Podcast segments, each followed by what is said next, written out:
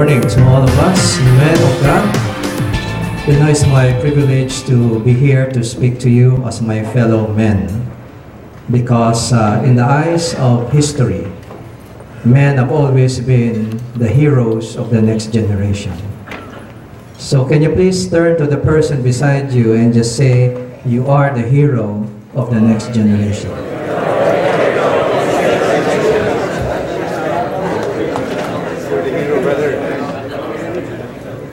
We tend to look at ourselves most of the time only as individuals. But in the eyes of our Creator, He looks at every man generationally. In every man, God sees the future generations being prepared in your life. We carry within ourselves as men the seeds of the kind of character and values that generations to come will be influenced with. And that is why this morning I challenge you to see yourself that way. You are more than just an individual. You are an influencer of the next generation and generations to come. I'm sure all of you know uh, Kiko Pangilinan, right? And of course, Anthony Pangilinan. They have a brother who is not very well known in the world of celebrities because he is a businessman. His name is Joseph Pangilinan. Joseph Pangilinan was the first Filipino to receive a very prestigious international award in 1995, which is called the World Young Achievers Award. This was awarded in London, England. And many believe the reason why he won the award is because of an answer to an interview question that was asked from him. And this was the interview question. Mr. Pangilinan, you are a very successful businessman at such a young age. We would like to know, how are you able to balance your time between your business and your family? He was then the president of Manila Pearl Company, a furniture company in Manila. And so to that question, Joseph Pangilinan gave a reply without hesitation. He said, no amount of success in business can compensate for failure in the home. For some seconds, the audience was silent, and then it was followed by an uproar of applause. That night, he was granted the World Young Business Achievers Award. One of the judges who sat that night went after him at the backstage to shake his hand personally. And when he shook Joseph's hand, he said, If I only knew the principle that you shared in the interview many years ago, I would never have lost my family. I congratulate you. You know where you stand. As men, we struggle with so many things in our lives. We struggle with temptation. We struggle with our hunger for significance. And because of not many times we are successful, we struggle a lot with failure. In fact, today there are so many men in our society, and that includes all of us here, who are going through our own woundedness in many areas of our life. Many of us are struggling with our marriage. And sometimes we ask, how do I deal with a domineering wife? I don't know if that is your problem. Okay? How do I deal with a son who is now a drug addict? How do I deal with a son who has become a homosexual? How do I deal with my financial problems? And many times we get discouraged and in our moments of discouragement, the door is open to many ways of finding an outlet. And that is where temptation strikes the strongest. We are too sensitive to failure as men. But this morning, we will begin to understand what is it that was built into us that because of wrong concepts about manhood in our culture, those potentials that was built into our lives are not being fully realized so that we become the kind of men who are able to make a difference in our homes, in the way in our business community, in our school, in our community. God has put in us tremendous potentials to advance society and civilization in fulfillment of God's purpose for human life. Let me share with you a short story about an eaglet. The story is told that in the US, Colorado Springs, this is not a true story, it's fiction. But it is spoken in order to illustrate an important truth. The story starts with a nest of eagle's eggs in a very high place. And then one day, strong winds in the place shook the tree where it was nested, and then one of the eggs lost balance and began to fall. Many meters, many meters down the tree, cushioned by the branches of the trees, and finally it landed on the ground, still intact. Started to roll, and finally found its place in a pile of chicken eggs. Okay. And of course, the time came when the eggs started to hatch. The egg, the eaglet egg was just bigger than the chicken eggs. And so when they all hatched, the eaglet thought that the mother hen was its mom. And it began to follow the behavior of the other chicken. And so it began to walk like a chicken, sound like a chicken, and eat like a chicken. And there was a time when he began to notice that his wings are bigger than those of his siblings. And so one day he started to experiment with his wings. And then when the mother hen saw what this uh, thought son was doing, he said, What are you doing? Oh, I'm trying to fly. And the mother hen said, My dear son, chicken don't fly. Yes, they fly like this and then whoop, but they don't fly. Okay? And so this uh, eaglet said, Oh, I'm just chicken. And then one day while they were looking for food in the field, this little eaglet looked up and was just awed by a big bird that he saw flying very high in the sky. And he was just uh, amazed that this big bird can soar in the sky without flapping its wings.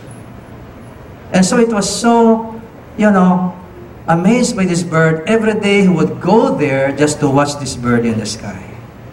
And then one day this bird started to spiral downwards. And uh, soon enough, the eaglet realized that this big bird was going in his direction. And so he realized, I'm in trouble. And so he started to run like a chicken. But the big bird was able to land ahead of him in front of his tracks and stopped him. And so this little eaglet said, Please don't eat me, I'm just a chicken. And this big bird said, No, you're not. You are my son. I've been looking for you. You are my son. No, I'm not your son. I'm just chicken. You're something else. No, you are not chicken. You are an eagle. And I said, the eagle said, no, that's impossible. That's impossible. Mama said, chicken don't fly. Chicken don't fly. And then the big bird said, spread your wings. And instinctively, this eaglet started to spread its wings because it has been longing to do that for a long time. I want you to flap your wings so hard. Said, sorry, I'm chicken. Chicken don't fly. Stop talking and just follow what I'm saying. And so started to flap hard and then it started to mount. And then the eagle started to say, follow me. Started to fly higher. And then it began to realize, I'm flying. And by the time they were high in the sky, the, the big eagle said, I want you to steady your wings and don't move. And he did it, and he started to soar. And it dawned on him the biggest discovery of his life when he said, I am an eagle. I am an eagle. And in the following weeks, he was able to unleash the full potential of his nature and soon became master of the skies. You like that story? That is your story as a man. We have been made to believe that we cannot accomplish much because the kind of upbringing we experience in the Filipino family sometimes is not very encouraging. Right? When we were still young boys, we were made to believe sometimes that we are hard-headed or sometimes you're good for nothing or sometimes you're made to believe that once you make a mistake, I mean, you're done for. Right? We love our parents, amen? But they all can also be wrong at times, right? And we began to think that maybe I cannot do this. Experiences of failure in the past sometimes may make us believe that just because I failed, I can never do this. I can never be this kind of person because I failed. How many of you have experienced failure that made you believe you just can't do it? Can you raise your hands, please? Okay. Now look around. You'll notice that's almost everybody. That is one thing we have, we share in common as men, right? That's why you're in the right place this morning.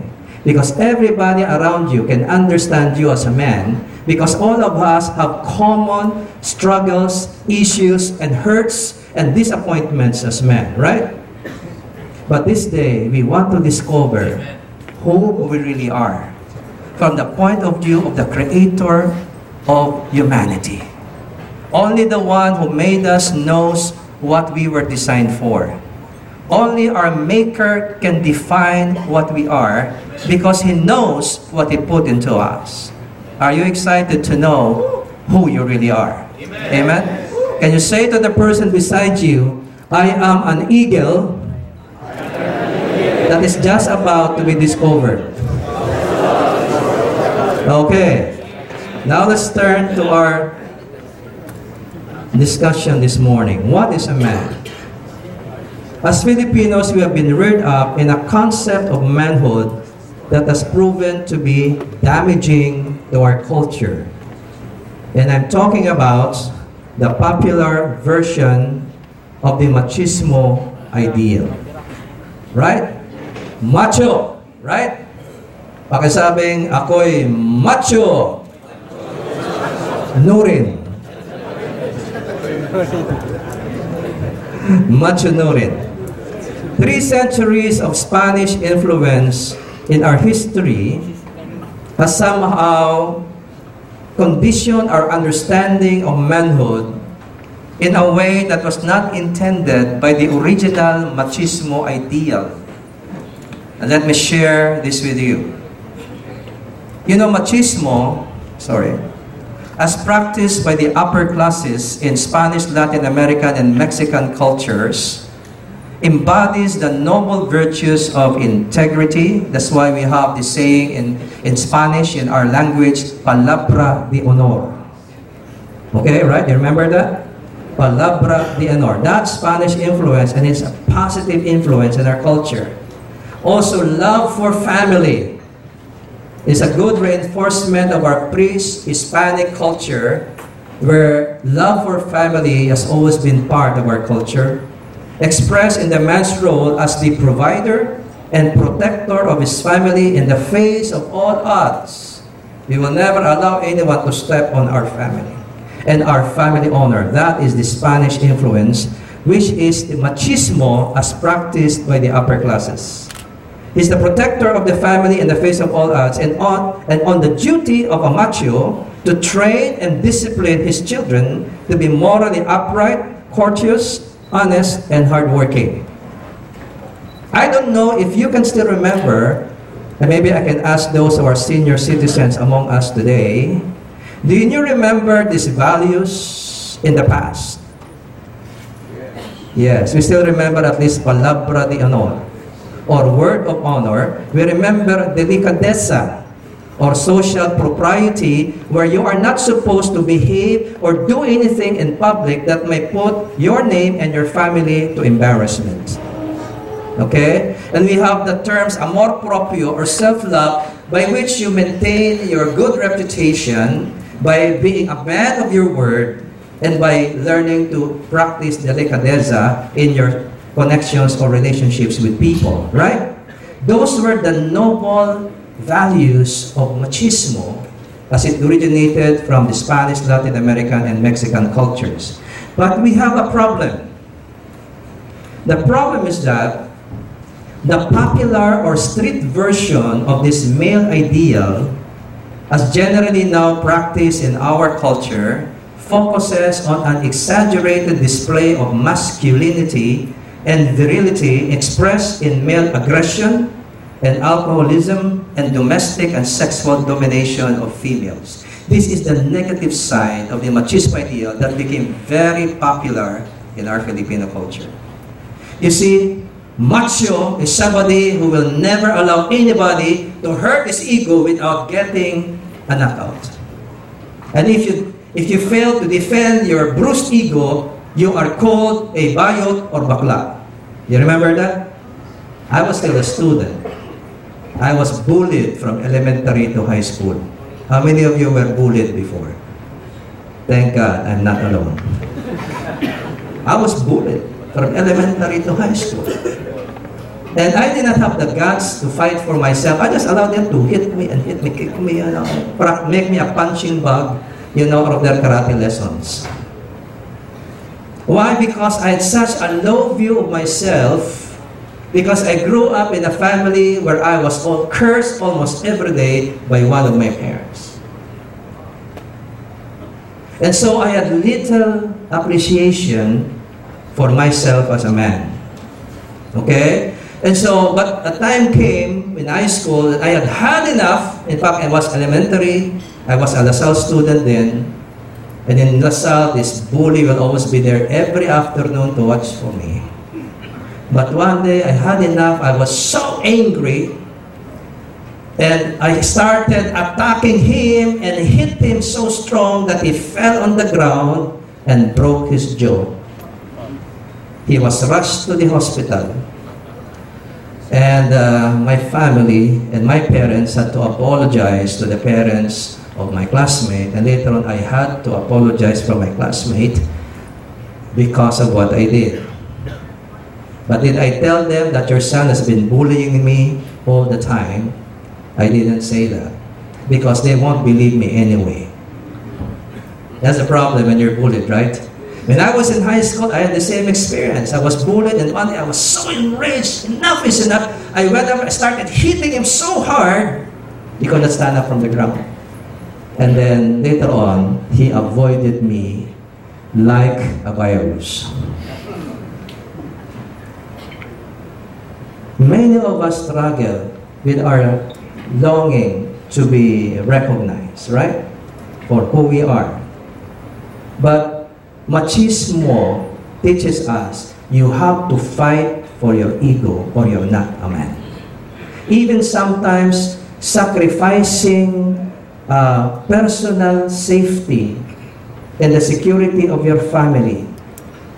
There is a difference between courage and recklessness. There is a thin line that divides real courage and recklessness. You don't always have to defend your hurt ego when you know it will only bring further damage to you and even to your family or even to your reputation. But that is what machismo makes us to believe. If I don't fight back, I am bayot. I am bakla, I am a homosexual. Okay? And also, if you remember that as men, you know, we should always exude, you know, an image that we are strong. That's why men don't weep, right? We're not supposed to cry. And some of you have grown up in families when you cry, your dad says, Men, don't cry. Don't you cry. How many of you experienced that? Bawal umiyak pag. Okay. Well, the Lord Jesus Christ, according to that understanding, must be less than a man because at the tomb of Lazarus, he wept out of compassion. You understand that? Real men know where to shed tears when it comes to compassion for other people. The other side is, but that's machismo.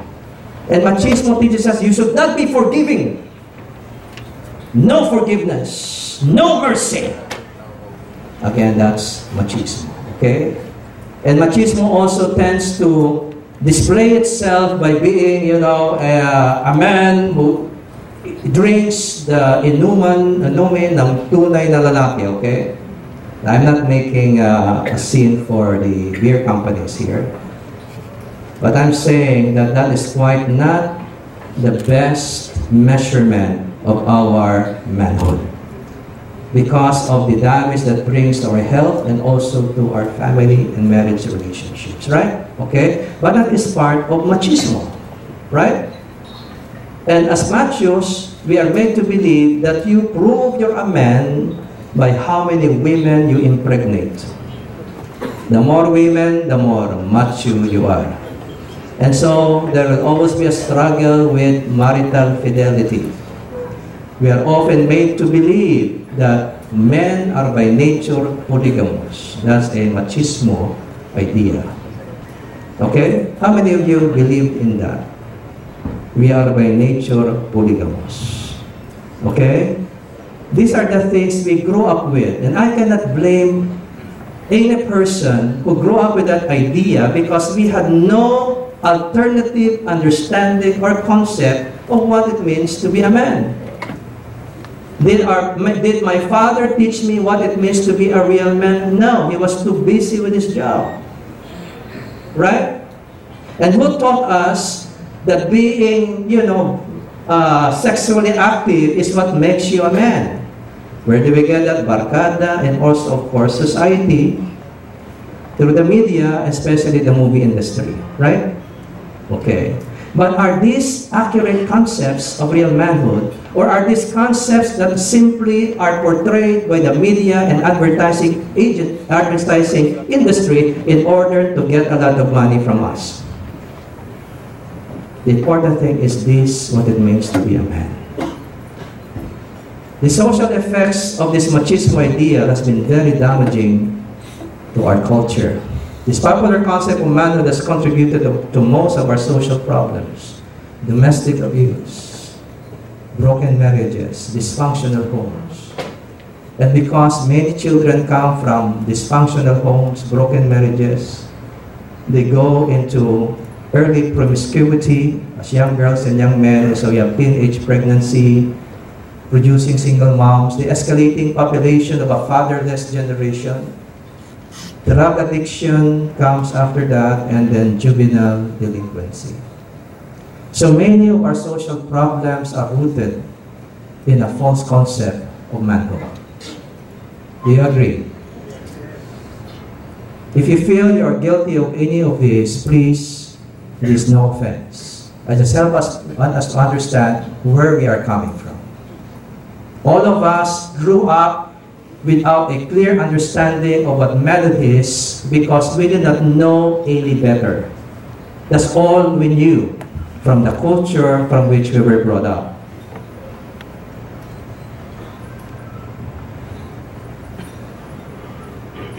That is why the next generation and future generations are already endangered by these social damages that, if left unchanged, will continue to jeopardize our nation's future because these practices are transmitted and inherited generationally. I don't know if you have noticed this. If there is a broken home in one family, you will notice in the next succeeding generations, you can expect broken homes taking place. The sad thing is that whatever we men do in the face of our children influences them. Whether they like us for what we do or hate us for what we do, that hatred, that bitterness in their hearts begins to condition them when they grow up to repeat the same mistakes that we have committed as fathers. Because of the hatred they have, they develop a psychological fixation on the things that have hurt them so that it begins to influence their behavior. You understand this? So can you say to the person beside you, whatever, however we live, it will affect generations to come. Okay? That's why we need to save the family. A nation's character is simply a reflection of the character of its home. Can you agree with that thesis? Any kind of behavior you see in any sector in human society simply reflects the behavior that has been molded in the home, reinforced by social influences, right? And not only that, to save future generations and the nation's future, we must focus on saving the family. Do you agree? Do you agree?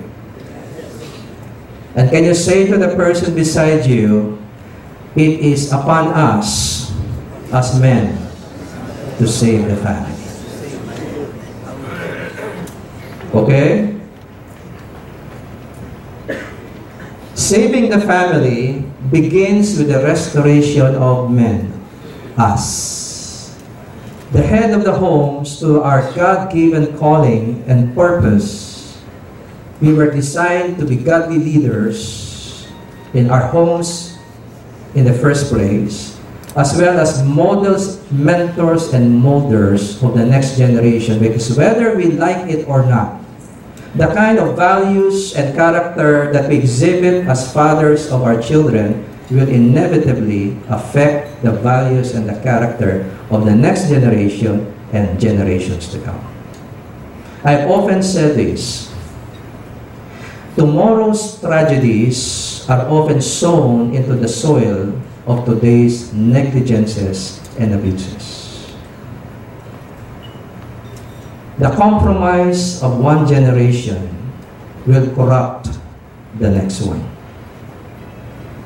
The compromises of one generation will corrupt the next one, and the next one, and the next one. It's generation.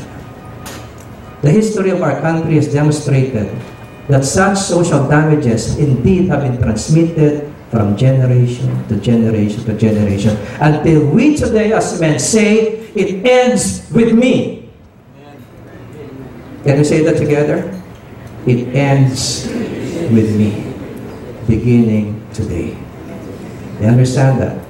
The future of our children's children and the future of our nation depends on our conduct today. Dietrich Bonhoeffer, a German theologian, was imprisoned by Hitler because of his association with an assassination plot against the dictator, wrote many memoirs from prison. And one of those that he wrote was this, The righteous man lives for the next generation. Let me repeat what he wrote. The righteous man lives for the next generation. That if I pursue righteousness as a man and as a father, I am doing that for the sake of the next generation. How many of you have heard of Peter Wallace of the Makati Business Forum? Anybody are Peter Wallace started a forum in Makati called the Wallace Business Forum. He is a, a very uh, wise uh, a business leader who has actually helped a lot of businessmen by providing them practical advice on how to deal with challenges in the corporate uh, field. He was interviewed many years ago regarding the future prospects of the Philippines given the present conditions of our society. And to that question, Peter Wallace replied, It's too late for this generation. But cannot we start with the next one? We need to mold the next generation to be a socially responsible generation. And isn't that the job of the Christian church? That's Peter Wallace of Makati. There are certain points of statements that I agree, but some points I tend to beg to disagree. I do not say it's too late for our generation. Can you say yes to that? Yes. I do not say it's too late for our generation because if you are looking to the next generation, What will influence the, the molding of their character and values will depend on the role models that they see in our generation. Young people always look up to role models because they are in search of their identity. And until they find their identity, they tend to draw the identity from heroes that they believe in. And they begin to copycat the values and the behavior of the people they admire. You understand this? If as men we cannot provide the right model for our children, we are opening the door for them to find the wrong models outside of the home. And that will bring damage to their lives and their futures. You understand the problem that we have. That's why if it's too late for our generation, then it's too late for the next generation. Because they will always look for role models. Can we say today, it's not too late for our generation? Because I I'm going to make a difference for the next generation.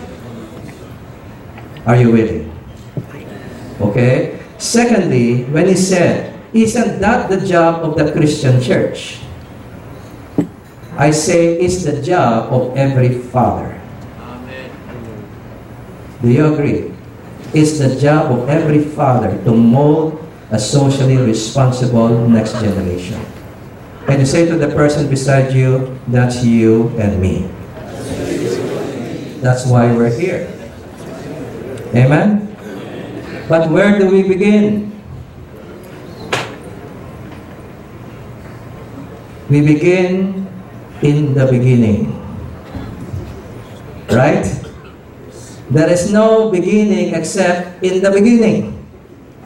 When God created man, the male species,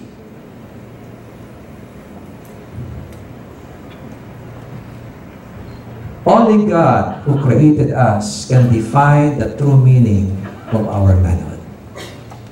It's like when you're giving a high technology robotic toy now, if you don't follow the manual of instructions and try to experiment on this high-tech robotic toy, you might end up damaging it or hurting yourself, right? We must learn to trust the design of the designer and listen to the designer how to make this thing work to the best of its potentials, right? For us as men to understand how we can operate to the full capacity and potential that God built into us, we need to know the design. Okay, can you say to the person beside you, I want to know how I was designed. Okay? He has revealed his unique purpose and design for man through the Bible that once understood and exercised can transform our lives as men, turn us from chicken into eagles. They can transform our lives as men and make us the real hope our family and our nation desperately needs. How many of you are so sick with all the political and economic problems of our nation? Can you please raise your hands, please? Thank God. How many of you are so desperate about these problems that you believe something has to be done? Okay.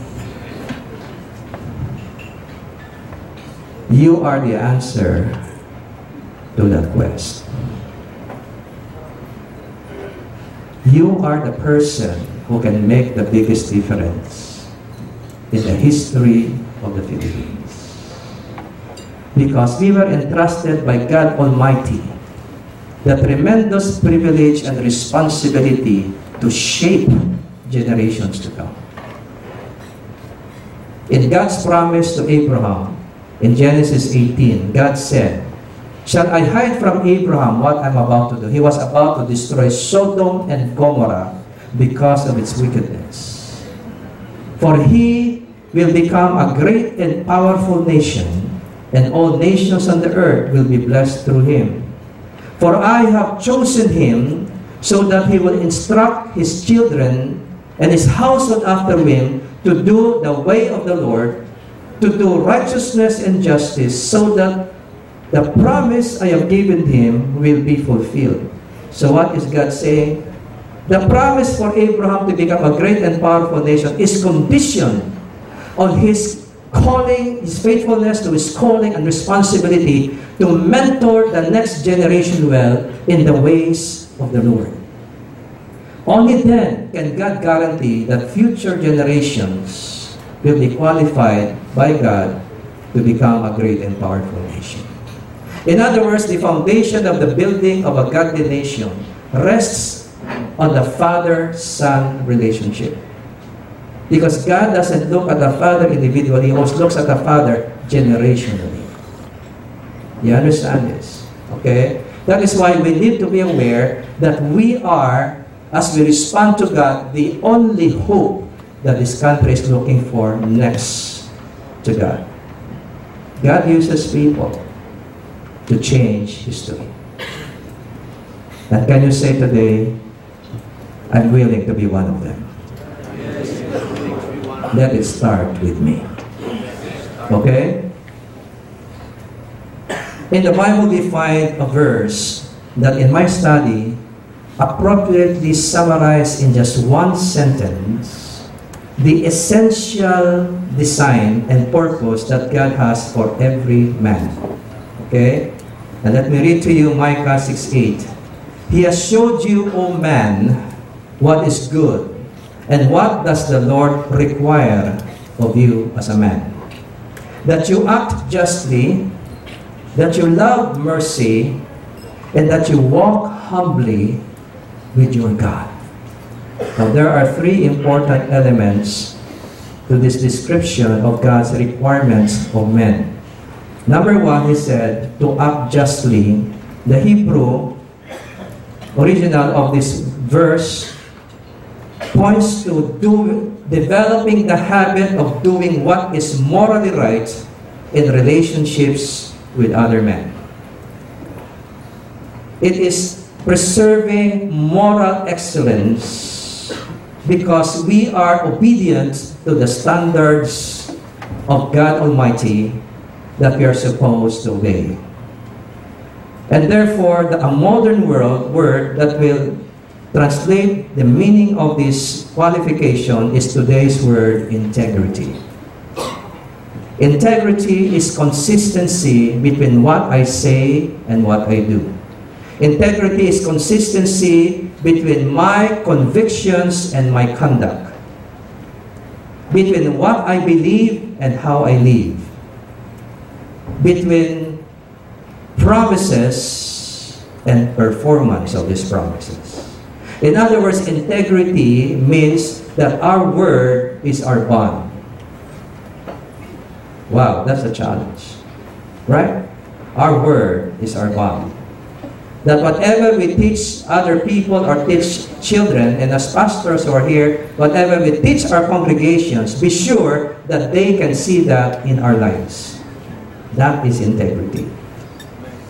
Okay? Integrity, as somebody defined, is doing what is right even when no one is looking.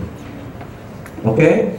So integrity. The second, love mercy, chesed in Hebrew, carries the idea of being faithful to your relationships with your fellow men regardless of offenses. Being faithful in showing good to your fellow man regardless of offenses. It is faithful love, unconditional kindness expressed to your fellow man. So the word compassion carries the idea of being true to helping those who are in need and being true to your commitments in order to serve other people. It is putting others above ourselves. It is service without personal agenda. It is serving others out of a genuine desire to show love without any thought of return. That is what it means compassion. Right? We struggle today with the corruption, right? In almost all sectors of our society. This is the antidote to corruption. The choice that I will serve without any thought of personal gain when it comes to serving others. Imagine if every leader in our nation exudes this quality. The poor, poverty will be alleviated in our country. And there will be a decrease of oppression when compassion is in the hearts of men. And thirdly, God's word says to walk humbly with your God. Integrity and compassion are very difficult to build and sustain without a real relationship with God. Because the given is that our human nature tends to operate in the opposite direction of these two qualities, integrity and compassion. Our human selfishness prevents us from truly being true to what we say, and it prevents us from really serving others selflessly. And therefore, without the right relationship with God, it's very difficult to attain to the true meaning and calling of what it means to be a man. You understand this? Okay? Let me go through this one by one. We will begin with the last, spirituality. To walk humbly with your God or our spiritual responsibility.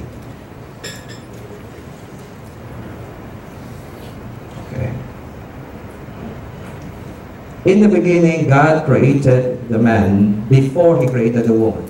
Can you say to the person beside you, man, the male, is very special. God started the world with a man. The woman will be created sometime later.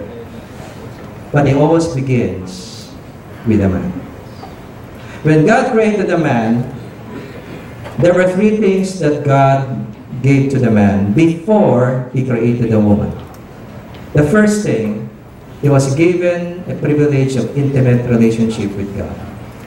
That is the very first thing that God gave to the man. God created man according to Genesis 2 from the dust of the earth. In the Bible, dust signifies worthlessness. That is why when the serpent tempted them, God said, You will eat dust all the days of your life. I will humiliate you and bring you to nothing. You understand that? Dust represents insignificance or worthlessness. God, by creating man from the dust, is reminding all of us that left to ourselves as men, we do not have significance in ourselves. Our significance is drawn from the fact that we were created in the image of God. Is our significance. That as we reflect the character of God, then that affirms our significance as men because for that we were created. And so from the dust of the earth, God creates man outside in the field, and then according to verse um, 8 of Genesis 2, He takes the man from the field that He created and puts him in His private garden, which is the Garden of Eden. In ancient times, kings have private gardens, and the private garden of a king was a special place of intimate relationship with his wife, or wives, and most intimate friends. Nobody can enter into the king's garden without the king's invitation because if you try to get into the king's garden without his invitation, you will lose your head. That is a very private place of a king. King Nebuchadnezzar has a private garden. It's became one of the wonders of the ancient world, the hanging gardens of Babylon. That is his private garden. You see, God takes the man out of the field from dust and puts him in his garden because God wanted to fellowship with the man first before anything else. We were created primarily for relationship with the Creator. Because that relationship with God is the foundation and source of our moral strength to do His will. Without that relationship with God, especially after man fell into sin, we are now subject to the limitations of our human and selfish nature. Do you struggle with that every day? With our selfish nature. How many of you struggle with your selfish nature every day? That's the point. Even before man sinned, and that relationship with God was so essential to his fulfilling his calling to be a man. And more so after man became a sinner. The more we need God to enable us to overcome what pure human will can never overcome. How many of you tried to change and you failed? Pure human will is no match to the corruption of our nature. It takes an external power from God to enable us to transcend our weaknesses and be able to do what only by God's strength we can do. That was that is why the foundation of manhood is our relationship with God. No man can be greater than his walk with God. In that garden, God would come down and walk with a man. That is why Micah 6 8 says, This is what God requires, that you walk humbly with your God. That is the foundation. Okay? Many of men have struggled in their marriages. But it's so difficult to change the stubbornness of our hearts. When you when we are tempted with another woman because of dissatisfaction in our marriage, it's easy to get into an extramarital relationship. It's very difficult to get out of it.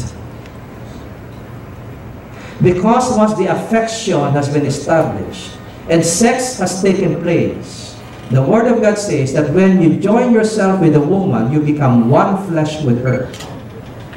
Whether she's your wife or another woman. The bond is so deep, it's very difficult just to separate that and just forget everything that happened. That is not easy. You understand this? That's why once you get into that, it's so difficult to get out.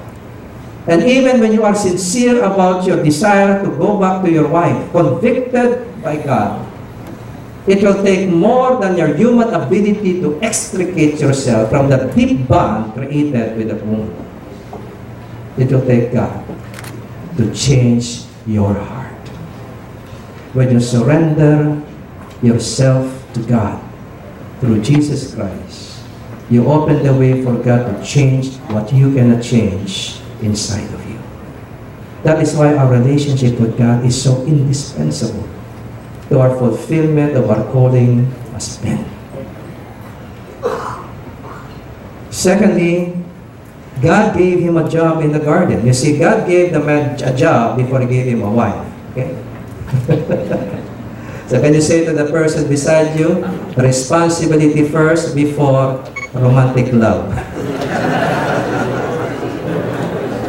the problem is that a lot of men in our society, because of lack of proper mentoring by the father, who is so busy with his job, or even is a bad example to the son. You know, nobody taught us that you have to be responsible first before you get a woman. Ako, I have a special admiration for, you know, the Chinese culture among us. I'm not saying that it's perfect, okay? How many of you are Chinese here? Can you raise your hands, please? Chinese uh, Okay, thank God, okay? There you are supposed to establish a business before you think about marriage. I don't know if that's still, still practice today. You have first to establish your income before you even think about getting married. Okay? That's good practice, right? Responsibility before privilege. So what did God do? He put man in the garden in order to work it and take care of it. And it's called a partnership because while God blesses the ground so it becomes productive and fruitful, that's privilege. God said you are free to eat from any tree in the garden. But you still have to exercise the responsibility for the privilege you enjoy. And this is the second thing that God is teaching what manhood is all about. Real manhood will not take privilege without its corresponding responsibility. A real man will not He will refuse to enjoy privilege if he is not ready to take responsibility for the privilege. The problem is that we want to have the privilege without the responsibility. That is why we have so many single moms. So many teenage pregnant girls who prefer abortion because the guy just ran away. We want the privilege of marriage without commitment to work at the marriage so that it becomes a happy one. But once you're not happy, you just we tend to exit. Right? Can you say this with me? With much privilege comes much responsibility. Spider-Man. Okay? You know, sometimes I, when I see young people, of you know, children of sons of rich people boasting about their wow, state-of-the-art car, I like to say to them, you know, stop taking pride in something you never sweated for. That's not being a man. That's being a boy. A boy wants privilege without responsibility. God said, this is a fruitful place. You have everything you need here, but you must take responsibility. I can just feed you if I want without you working, but I will never allow that. Because part of your manhood is that you take responsibility for every privilege you enjoy. Are you still here? And that means, are, are there singles here? Okay, okay, thank you. Are there college students here? Praise God. Thank God for you college students. Listen to these college students. When you say, I love you to a girl, you must be ready to say, I will marry you.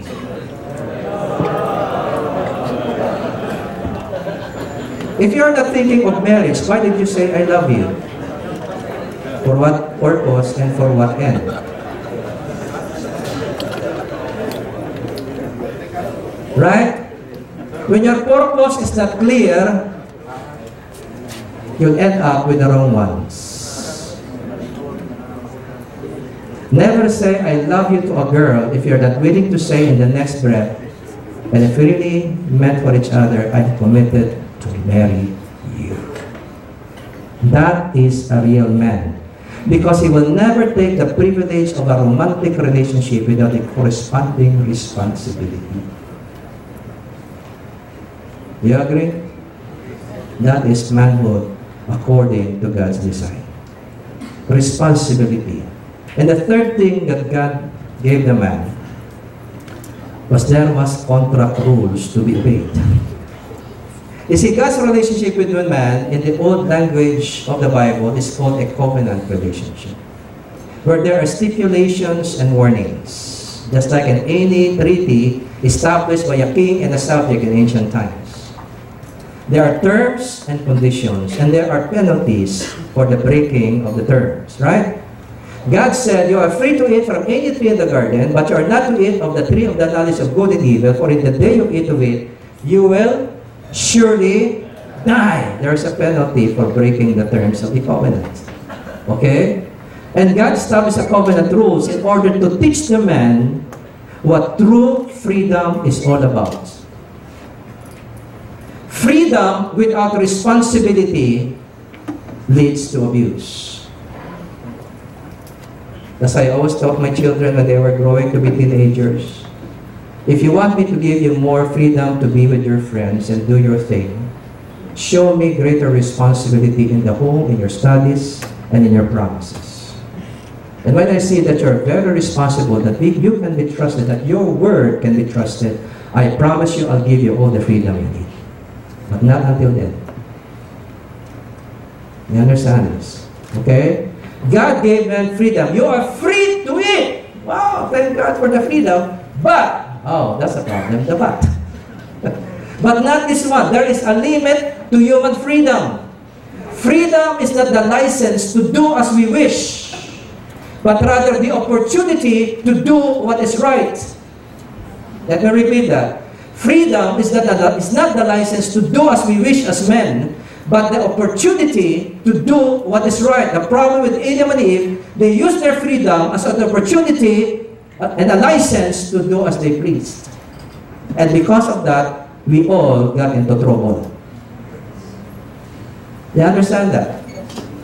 As men, we must understand the limits of our freedom. Especially when you're married, your freedom are quite narrow even more. Because now there is a commitment that must be honored. Amen? Usually, uh, let me tell you as men, our commitments define us. Our commitments define us. Because you have to be true to that commitment as a man. Because in the eyes of God, the true measure of manhood is how you keep your promises. That is why Promise Keepers America was established. And it's called Promise Keepers because being a promise keeper is the essence of real manhood. That once you release your word, you must be sure to fulfill it regardless of the odds that you face. In Psalm chapter 15, verse 4, the psalmist defines the righteous man in these words He keeps his promise even when it hurts. Yes, verse 4, Psalm 15. A righteous man is one who keeps his promise even when it hurts. Because he will not turn away from his promise because his word is his bond. And Ed Cole, the author of the best-selling book Man, uh, Maximize Manhood said, To not fulfill your promise to your child is to teach your child to lie. To not keep your promise to your child is to teach your child to lie.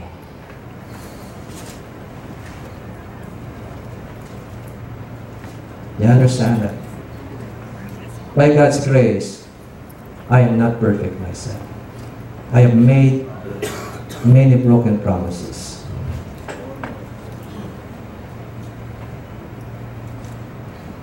No man here, whether you're pastor or not, can say, I have never been unfaithful to my wife. Because Jesus said, if you look with lust at a woman, you have already committed adultery with her in your heart. And can you tell me, is there any man who has never looked at lust with another woman? Right? The discipline of fidelity begins with how we use our eyes. And where it's looking during the day, especially when you're away from your wife. That is where integrity is being measured. That's why Job, the most righteous man on earth in his time, was very successful to the point that God endorsed him for his righteousness before the devil. Because he made a commitment that was the foundation of his integrity, and that is in Job 31.1 when he said, I made a covenant with my eyes, never to look at a girl with lust. That is the foundation of his integrity. If you keep yourself from lusting after a girl, you are building a strong foundation of integrity in your life. Because as men, pagdating dyan, walang santo-santo. Kahit si Haring David, a man after God's own heart, even David, because he did not watch his eyes, his eyes fell off the roof and landed on a naked woman down there in a house, Bathsheba. Joseph was wiser. His master's wife kept her eyes on him, but he never laid eyes on her. And by the time that the woman started to seduce him and drag him to bed, come to bed with me, she was beautiful. If a beautiful woman, very sexy, very attractive, seductive, drags you to bed, what will you do?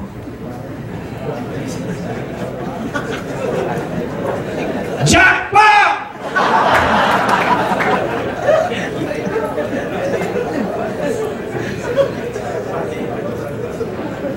Did I experience seduction by a woman? Yes. Twice in my life. One of them was my student in a Bible school. She would love to be counseled, but I always kept my counsel in public. But I noticed that her words were quite seductive because, you know, sir, I don't know why I enjoy having relationships with married men because I had one before I became a Bible student. And I don't know why she's telling that to me. You know, sir, I really admire you. And on one occasion, she told me flat, Sir, do you know when a girl likes you? She's a gorgeous girl. And I said to her, Yes, I know. I know you like me very much, right? Sister naman. And I said, You're attractive, but my wife is more beautiful.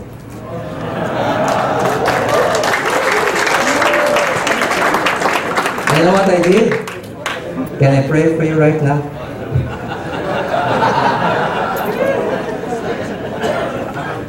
When I went home that afternoon, I told my wife about it.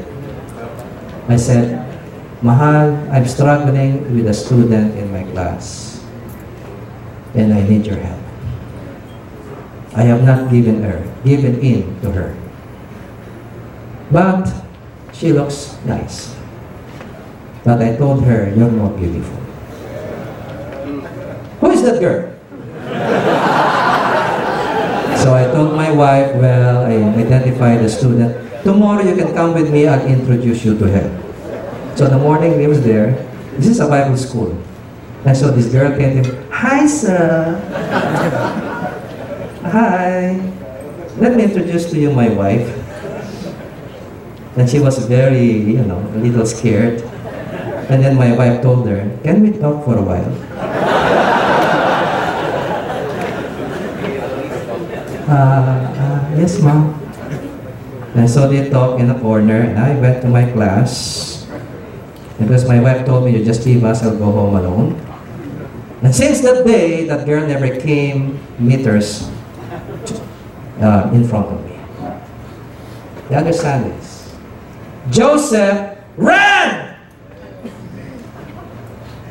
Real men when know to run. You don't run from an enemy, you, can, you should run away from a girl.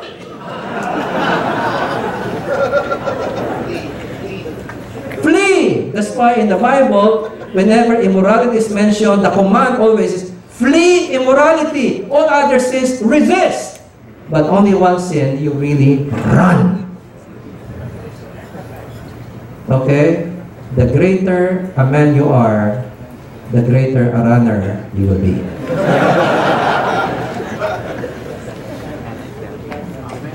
Integrity, moral responsibility. Let me tell you this. Our character defines our future success or failure. And our character is the sum total of our habits. That's our character. Let me tell you this. There is no major success or failure in life that happens overnight. Every major success is the product of many years of building the right habits. And every major failure is the product of many years of building the wrong ones.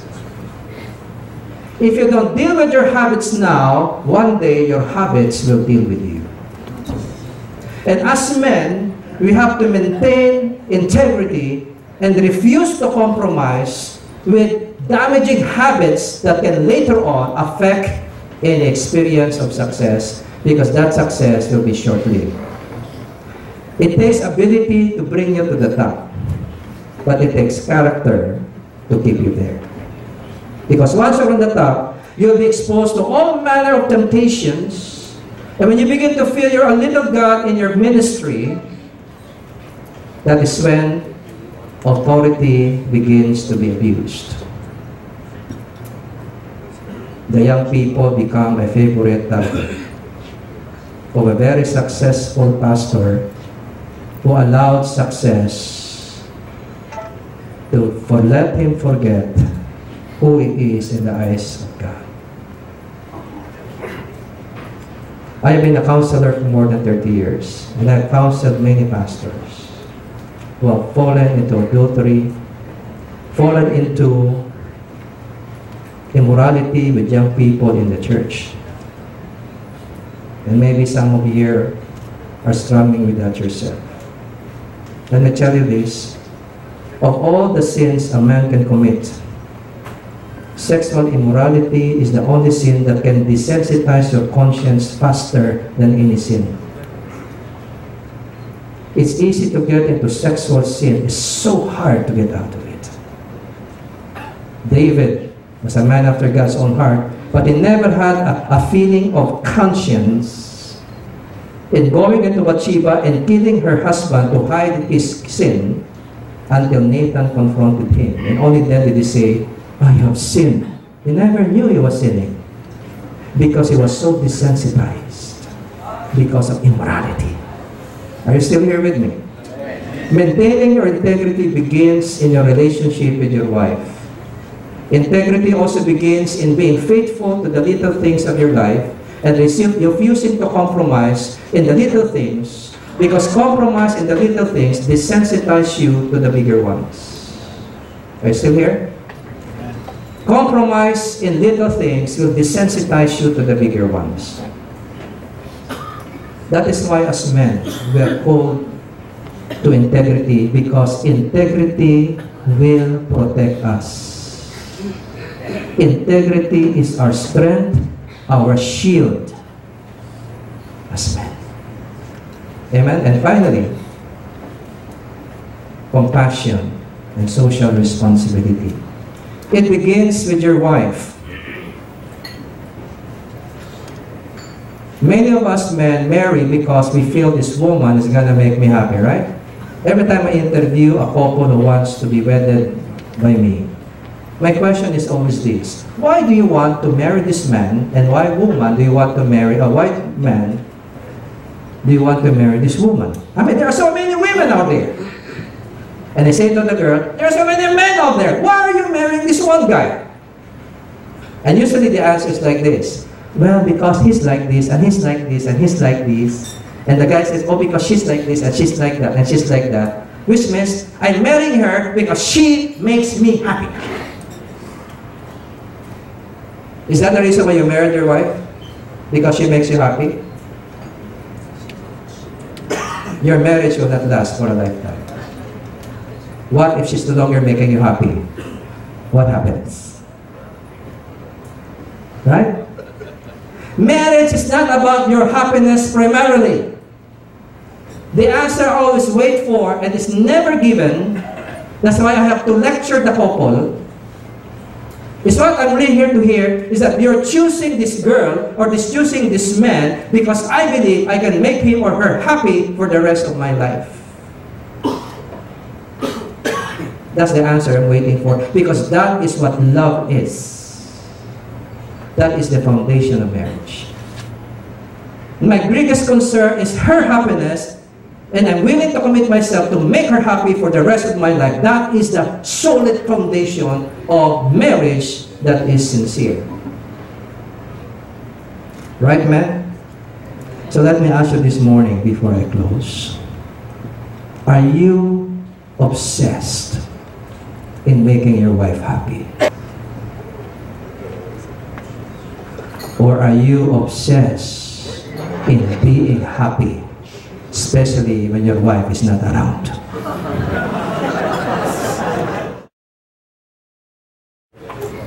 the Real men will love their wives to the death.